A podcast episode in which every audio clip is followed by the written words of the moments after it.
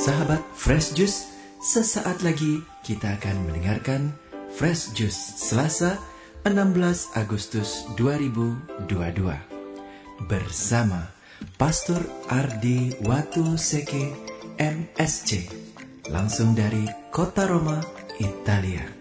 Selamat mendengarkan.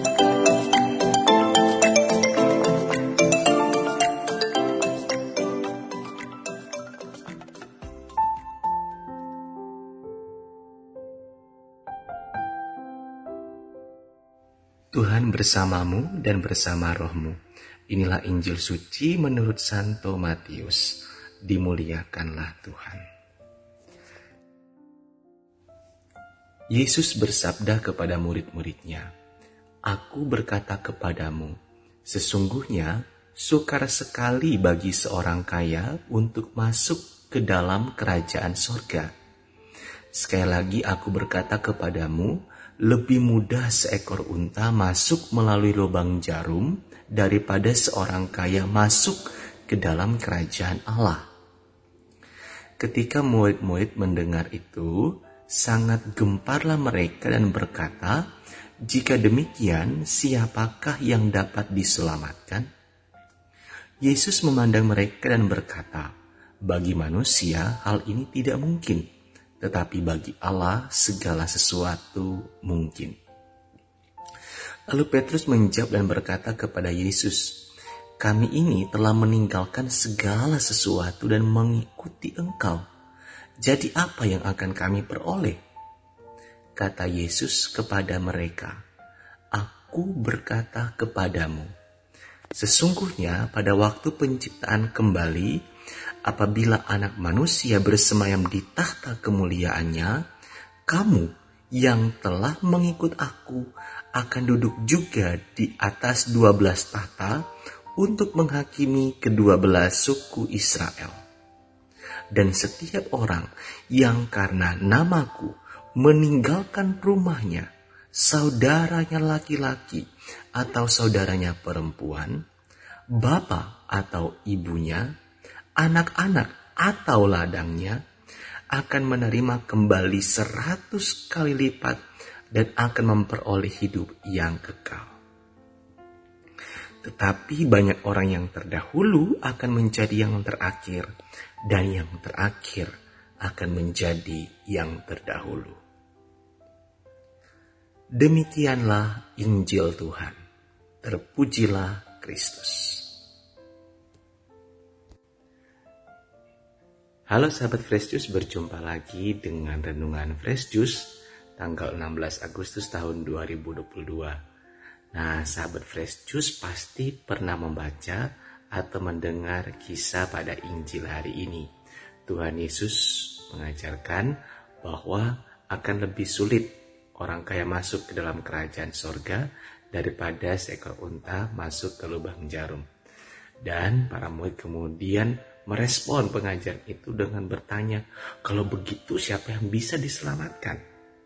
Nah, saudara-saudari yang terkasih, untuk memahami perumpamaan bacaan Injil hari ini, ada ahli-ahli kitab suci yang memberikan teori. Teori pertama mengatakan bahwa lubang jarum yang dimaksud dalam perumpamaan hari ini adalah merujuk kepada satu pintu kecil di gerbang, mohon maaf, di dinding kota Yerusalem. Jadi jika pada waktu itu ada beberapa pintu gerbang utama, empat atau lima, dan pada malam hari pintu-pintu gerbang utama itu akan ditutup. Nah, bagi para pedagang yang tiba di Yerusalem pada malam hari, mereka akan masuk melalui pintu gerbang kecil yang disebut dengan lubang jarum itu. Nah, karena kecil, maka para pedagang harus masuk satu demi satu, dan unta yang membawa barang-barang dagangan itu harus melepaskan dagangan dagangannya sehingga unta itu ada kemungkinan bisa masuk ke kota Yerusalem. Ada teori kedua yang mengatakan dan membantah teori yang pertama dengan mengatakan bahwa agak susah dibuktikan jika gerbang kecil itu memang telah ada sejak zaman Tuhan Yesus. Kalau begitu, bagaimana kita bisa memahaminya? Ada teori yang ketiga yang mengatakan bahwa walaupun gerbang itu agak sulit untuk diketahui keberadaannya pada zaman Tuhan Yesus, namun yang pasti ibarat-ibarat atau kisah-kisah majas-majas cerita-cerita tentang unta masuk lubang jarum atau bahkan gajah masuk ke lubang jarum itu sudah beredar di kalangan orang Yahudi bahkan sebelum zaman Tuhan Yesus dan majas-majas itu atau ibarat-ibarat itu untuk menggambarkan suatu kemustahilan Nah, Bapak Ibu Saudara-saudari yang terkasih, apa pengajaran untuk kita? Yang pertama, tidak ada yang mustahil bagi Allah. Ketika dosa telah merubut kemungkinan kita untuk masuk surga, maka Allah bertindak sehingga kita bisa memperoleh kesempatan untuk masuk surga. Yang kedua, untuk masuk surga kita harus melepaskan keterikatan-keterikatan duniawi sama seperti unta yang akan masuk ke Yerusalem mereka harus melepaskan keterikatan-keterikatan duniawi itu bisa harta, bisa tahta, bisa kesombongan, bisa juga pride kita. Nah, yang ketiga, kalau begitu kita tidak harus kerja keras. Kalau begitu kita tidak perlu belajar keras. Kita tidak usah kaya, kita tidak usah sukses Nah, itu juga ajaran yang keliru. Bapak, Ibu, Saudara-saudari, kita boleh kaya karena kerja keras.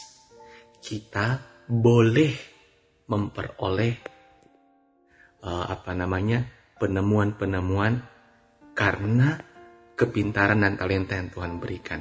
Yang tidak boleh adalah kalau kita terikat dengan itu. Kita boleh membeli sesuatu asalkan tetap terikat dengan Allah. Apa ciri-cirinya orang yang berharta namun tetap terikat dengan Allah? Orang yang berharta tapi tetap terikat dengan Allah, ia akan selalu menggunakan harta kekayaannya untuk memuliakan Tuhan dan membantu dalam penginjilan, juga membantu untuk bersama-sama dengan banyak orang mengentaskan kemiskinan. Orang yang karena kekayaannya terikat dengan Allah tidak akan menggunakan orang lain sebagai objek atau bahkan merusak alam demi menambah kekayaannya. Orang yang terikat dengan Allah akan menggunakan kekayaannya untuk semakin mengasihi Allah dan mengasihi sesama. Apakah kita juga boleh pintar? Tentu saja boleh. Tapi orang yang pintar yang tetap terikat dengan Allah. Orang yang pintar dan terikat dengan Allah akan menggunakan segala talentanya untuk kemuliaan dan pekerjaan Tuhan. Orang yang pintar sambil terikat dengan Allah akan menggunakan kepintarannya bukan untuk memanfaatkan orang, tapi justru menggunakannya agar banyak orang semakin menemukan manfaat yang indah dalam hidupnya. Orang yang pintar dan terikat dengan Allah akan justru menunjuk kepada Allah sebagai sumber kebenaran. Nah karena itu Bapak Ibu Saudara-saudari yang terkasih, pemazmur mengatakan, bahagiaku terikat pada Yahweh. Jika Anda diberikan kesempatan oleh Tuhan untuk mempunyai kekayaan, untuk mempunyai talenta, untuk mempunyai kepintaran, tetaplah terikat dengan Allah dan gunakanlah itu untuk semakin mengasihi Allah dan sesama.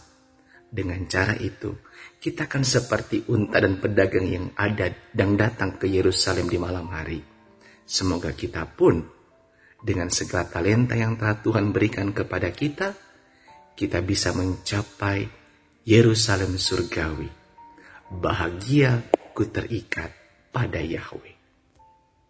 Tuhan memberkati. Sahabat Fresh Juice, kita baru saja mendengarkan Fresh Juice Selasa, 16 Agustus 2022. Saya Yofi Setiawan beserta segenap tim Fresh Juice mengucapkan terima kasih kepada Pastor Ardi untuk renungannya pada hari ini. Sampai berjumpa kembali dalam Fresh Juice edisi selanjutnya jaga kesehatan, dan salam fresh juice.